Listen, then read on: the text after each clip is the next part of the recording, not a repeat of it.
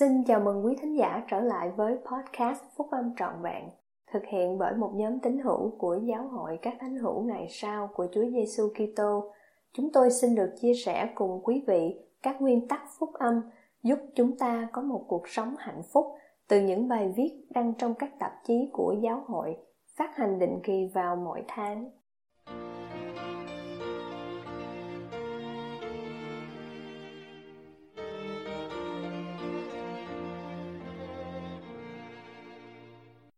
Ôi xảo quyệt thay kế hoạch của kẻ tà ác đó.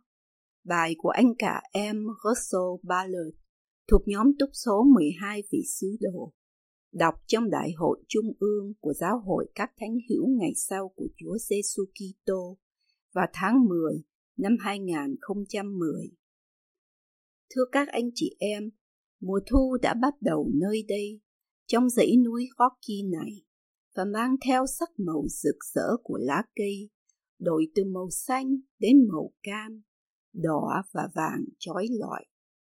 Trong mùa thu, tất cả thiên nhiên đều ở trong một trạng thái chuyển tiếp, chuẩn bị cho vẻ đẹp lạnh lùng khắc nghiệt của mùa đông. Mùa thu là một thời gian hứng thú đặc biệt đối với những người đi câu cá với mồi giả. Vì đây là lúc mà cá hồi đói mồi vô cùng và cần ăn thỏa thích để thêm sức cho cơ thể trong mùa đông khan hiếm thức ăn. Mục tiêu của người câu cá bằng mồi giả là câu cá hồi bằng mưu mẹo khéo léo. Người câu cá lão luyện nghiên cứu cách kỹ sinh sống của cá hồi, thời tiết, dòng nước chảy và những loại côn trùng mà cá hồi ăn cũng như khi nào thì những con côn trùng đó nở trứng. Người ấy sẽ thường tự tay làm lấy mồi để sử dụng. Người ấy biết rằng những con côn trùng giả này dùng để gắn vào mấy cái móc nhỏ cần phải hoàn toàn giống như thật, vì cá hồi sẽ nhận ra ngay cả một khuyết điểm nhỏ nhất và không ăn mồi.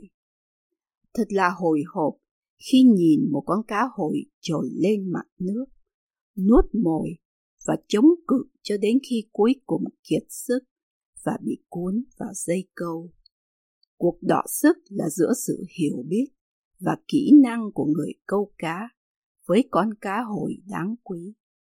Việc sử dụng mồi giả để lừa bắt một con cá là một ví dụ về cách Lucifer thường cám dỗ, lừa gạt và cố gắng gài bẫy chúng ta giống như người câu cá bằng mồi giả biết rằng, cá hồi đang đói.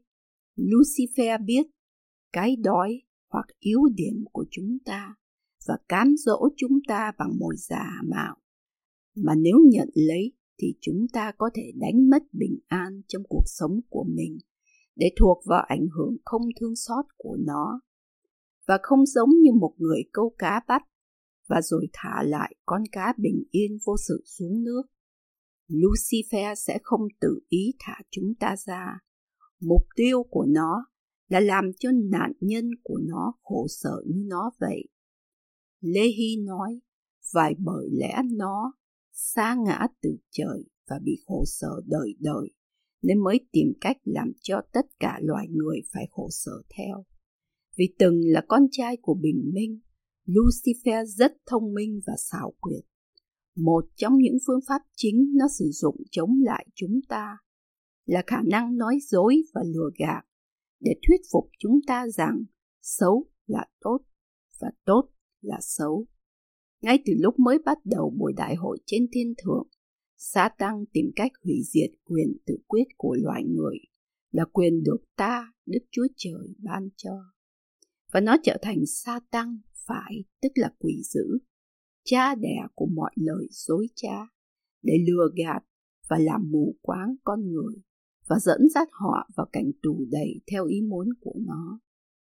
Cuộc chiến về quyền tự quyết mà Thượng Đế ban cho con người tiếp tục đến ngày nay.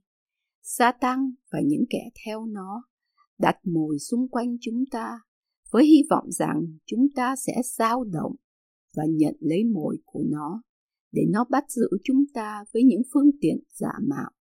Nó dùng thói nghiện ngập để cướp đi quyền tự quyết. Theo như trong từ điển, thói nghiện bất cứ thứ gì có nghĩa là đầu hàng một thứ gì đó. Như vậy, tức là từ bỏ quyền tự quyết và trở nên lệ thuộc vào một chất hoặc hành vi hủy diệt cuộc sống nào đó. Các nhà nghiên cứu cho chúng ta biết rằng có một bộ phận trong óc chúng ta được gọi là trung tâm khoái lạc.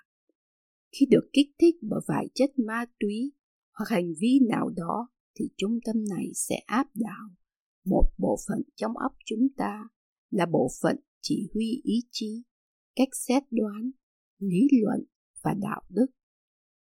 Điều này dẫn dắt người nghiện từ bỏ điều mà người ấy biết là đúng. Và khi điều đó xảy ra, bẫy đã sập xuống rồi, thì Lucifer nắm giữ quyền điều khiển.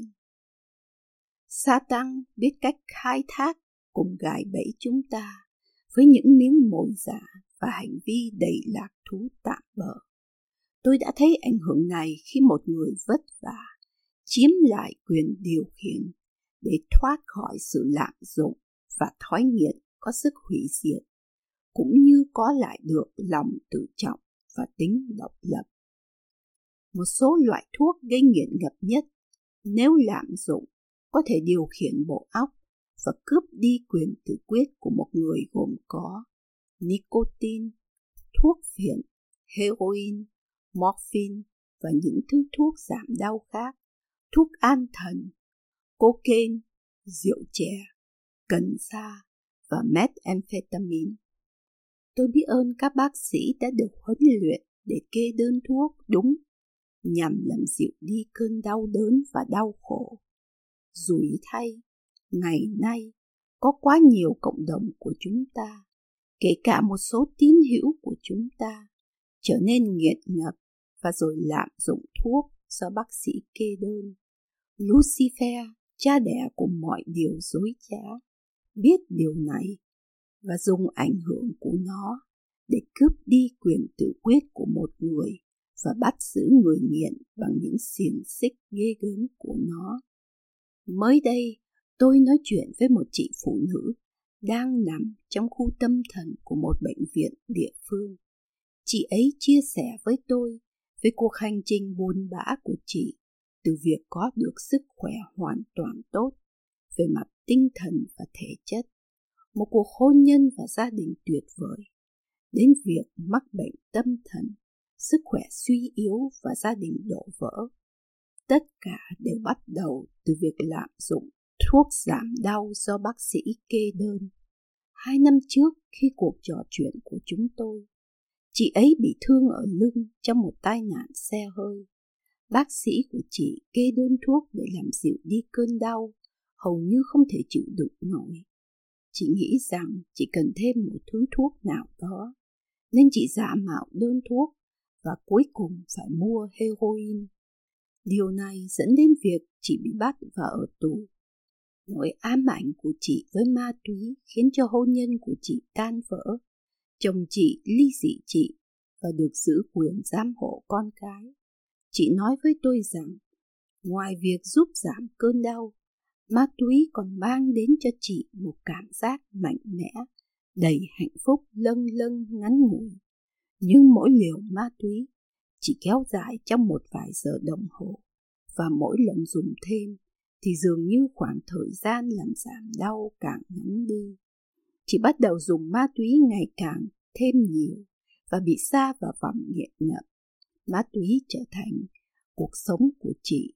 Cái đêm trước khi tôi nói chuyện với chị, chị đã cố gắng tự tử. Chị nói rằng chị không thể đối phó được nữa với cơn đau thể xác, tình cảm và tinh thần.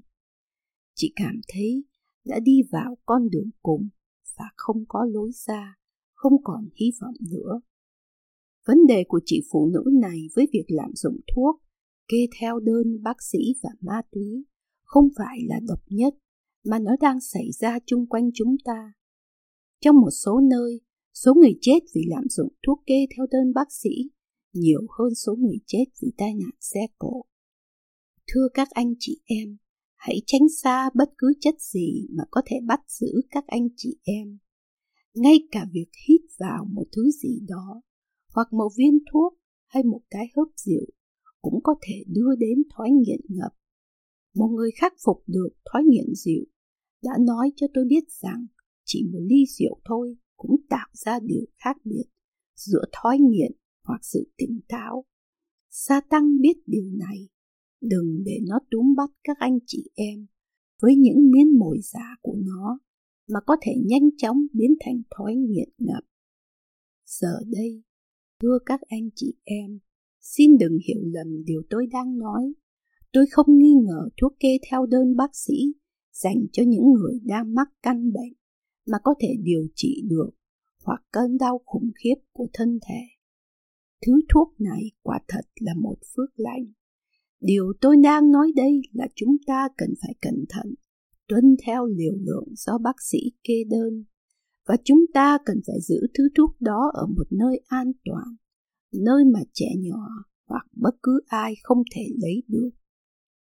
Cũng có một mối quan tâm lớn lao về một số hành vi tai hại do thói nghiện ngập gây ra, như cờ bạc, cũng như hình ảnh sách báo khiêu dâm xấu xa mà có sự hủy diệt cá nhân và đang lan tràn trong xã hội của chúng ta. Các anh chị em hãy nhớ rằng bất cứ loại nghiện ngập nào cũng là đầu hàng một thứ gì đó. Như vậy là từ bỏ quyền tự quyết và trở nên lệ thuộc. Do đó, trò chơi video và gõ tin nhắn trên điện thoại di động cũng cần phải được thêm vào bản liệt kê đó.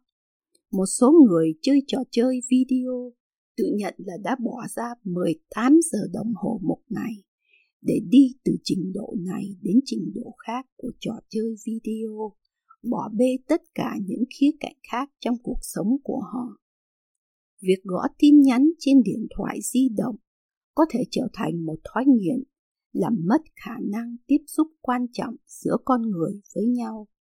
Cách đây không lâu, một vị giám trợ đã nói cho tôi biết là hai đứa con niên thiếu của ông đã đứng cạnh nhau và gõ tin nhắn trên điện thoại thay vì nói chuyện với nhau. Cuộc nghiên cứu y khoa mô tả thói nghiện ngập là một căn bệnh của trí óc.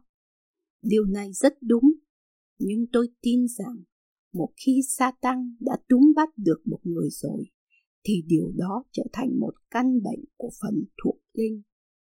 Nhưng bất cứ vòng nghiện ngập nào mà một người đã bị xa vào thì vẫn luôn luôn có hy vọng. Tiên tri lê hy đã dạy con các con trai của ông về lẽ thật vĩnh cửu này. Vậy nên loài người được tự do theo thể cách xác thịt và tất cả những điều gì cần thiết cho loài người đều được ban phát cho họ. Và họ được tự ý lựa chọn sự tự do và cuộc sống vĩnh cửu, qua đấng trung gian vĩ đại của tất cả loài người. Hay là họ muốn lựa chọn cảnh tù đầy và sự chết dưới xiềng xích và quyền hành của quỷ dữ. Nếu một người nào đó bị nghiện ngập có ước muốn khắc phục, thì có một cách để được tự do tinh thần một cách thoát khỏi vòng nô lệ một cách đã được chứng tỏ là hữu hiệu. Cách đó bắt đầu bằng sự cầu nguyện, giao tiếp chân thành, khẩn thiết và liên tục với đấng tạo ra linh hồn và thể xác của chúng ta, cha thiên thượng của chúng ta. Đó cũng là nguyên tắc từ bỏ một thói quen xấu hoặc hối cải bất cứ tội lỗi nào. Công thức để thay đổi tâm hồn, thể xác tâm trí và tinh thần của chúng ta được tìm thấy trong thánh thư. Tiên tri mặc môn khuyên chúng ta, vậy nên, hỡi các đồng bào yêu mến của tôi, các người hãy cầu nguyện lên đức chúa cha với tất cả mãnh lực của lòng mình để các người được tràn đầy tình thương này, ngõ hầu các người có trở thành con cái của thượng đế, ngõ hầu chúng ta được thanh khiết giống như Ngài thanh khiết vậy. Câu thánh thư này cùng nhiều câu thánh thư khác nữa đều làm chứng với chúng ta rằng có hy vọng cho người nghẹt ngập và hy vọng này nhờ vào sự chuộc tội của Chúa Giêsu Kitô cũng như bằng cách hạ mình trước Thượng Đế, cầu khẩn để được giải thoát khỏi vòng nô lệ của thói nghiện ngập và dâng tâm hồn mình lên Ngài trong lời nguyện cầu thiết tha. Các vị lãnh đạo chức tư tế có thể giúp đỡ khi những người nghiện ngập tìm kiếm lời khuyên dạy từ họ. Nơi nào cần thiết, họ có thể giới thiệu những người này đến các chuyên viên cố vấn có đủ khả năng chuyên môn và LDS Family Service, dịch vụ gia đình thánh hữu ngày sau. Chương trình phục hồi từ thói nghiện phòng theo 12 bước đầu tiên của Hội giúp cai những người nghiện rượu có sẵn qua các dịch vụ gia đình thánh hữu ngày sau. Tôi xin lập lại cùng những người đang đối phó với thói nghiện ngập cá nhân hoặc trong gia đình của mình. Sự cầu nguyện khẩn thiết là chìa khóa để nhận được sức mạnh thuộc linh nhằm tìm ra bình an và khắc phục một thói nghiện ngập. Cha Thiên Thượng yêu thương tất cả con cái của Ngài. Vậy hãy tạ ơn Ngài và bày tỏ đức tin chân thành nơi Ngài. Hãy cầu xin Ngài ban cho sức mạnh để khắc phục thói nghiện ngập mà các anh chị em đang mắc phải. Hãy để qua một bên tất cả sự kiêu hãnh để hướng cuộc sống và tâm hồn mình đến Cha Thiên Thượng. Hãy cầu xin để được tràn đầy quyền năng của tình yêu thương thanh khiết của Đấng Kitô. Các anh chị em có thể phải làm điều này nhiều lần, nhưng tôi làm chứng cùng các anh chị em rằng thể xác, tâm trí và tinh thần của các anh chị em có thể được thay đổi, thanh tẩy và được chữa lành. Rồi các anh chị em sẽ được giải thoát. Chúa Giêsu phán, ta là sự sáng của thế gian. Người nào theo ta chẳng đi trong nơi tối tăm, nhưng có ánh sáng của sự sống. Vì mục tiêu của chúng ta là trở thành giống như đấng cứu rỗi và cuối cùng được hội đủ điều kiện để sống với cha thiên thượng nên mỗi người chúng ta cần phải trải qua sự thay đổi lớn lao trong lòng mình như đã được tiên tri Alma mô tả trong sách Mạc Môn. Tình yêu thương của chúng ta đối với Cha Thiên Thượng và Chúa Giêsu Kitô cần phải được cho thấy trong những điều lựa chọn và hành động hàng ngày của chúng ta. Hai ngài đã hứa ban sự bình an, niềm vui và hạnh phúc cho những người tuân giữ các lệnh truyền của hai ngài. Thưa các anh chị em, cầu xin cho chúng ta luôn ý thức được miếng mồi giả do Lucifer, kẻ câu cá giả mạo đưa cho chúng ta. Cầu xin cho chúng ta có được sự khôn ngoan và hiểu biết thuộc linh sâu xa, để nhận thức cũng như từ chối nhiều thứ nguy hiểm do nó đưa cho chúng ta. Và đối với các anh chị em đã là nạn nhân của bất cứ thói nghiện ngập nào, thì vẫn còn hy vọng vì Thượng Đế yêu thương tất cả con cái của Ngài và nhờ vào sự chuộc tội và tình yêu thương của Chúa Giêsu Kitô làm cho mọi điều đều có thể thực hiện được. Tôi đã thấy phước lành kỳ diệu về sự bình phục, có thể giải thoát cho một người khỏi những xiềng xích nghiện ngập. Chúa là đấng chăn của chúng ta, và chúng ta chẳng thiếu thốn gì khi chúng ta tin cậy nơi quyền năng chuộc tội. Tôi biết Chúa có thể và sẽ giải thoát người nghiện ngập khỏi vòng nô lệ của họ. Như sứ đồ Phaolô đã nói, tôi làm được mọi sự nhờ đấng ban thêm sức cho tôi. Thưa các anh chị em, tôi cầu nguyện rằng điều này có thể được như vậy đối với những người có thể đang vất vả với thử thách này vào lúc này đây trong cuộc sống của họ và tôi khiêm nhường làm như vậy trong tôn danh của Chúa Giêsu Kitô. Amen.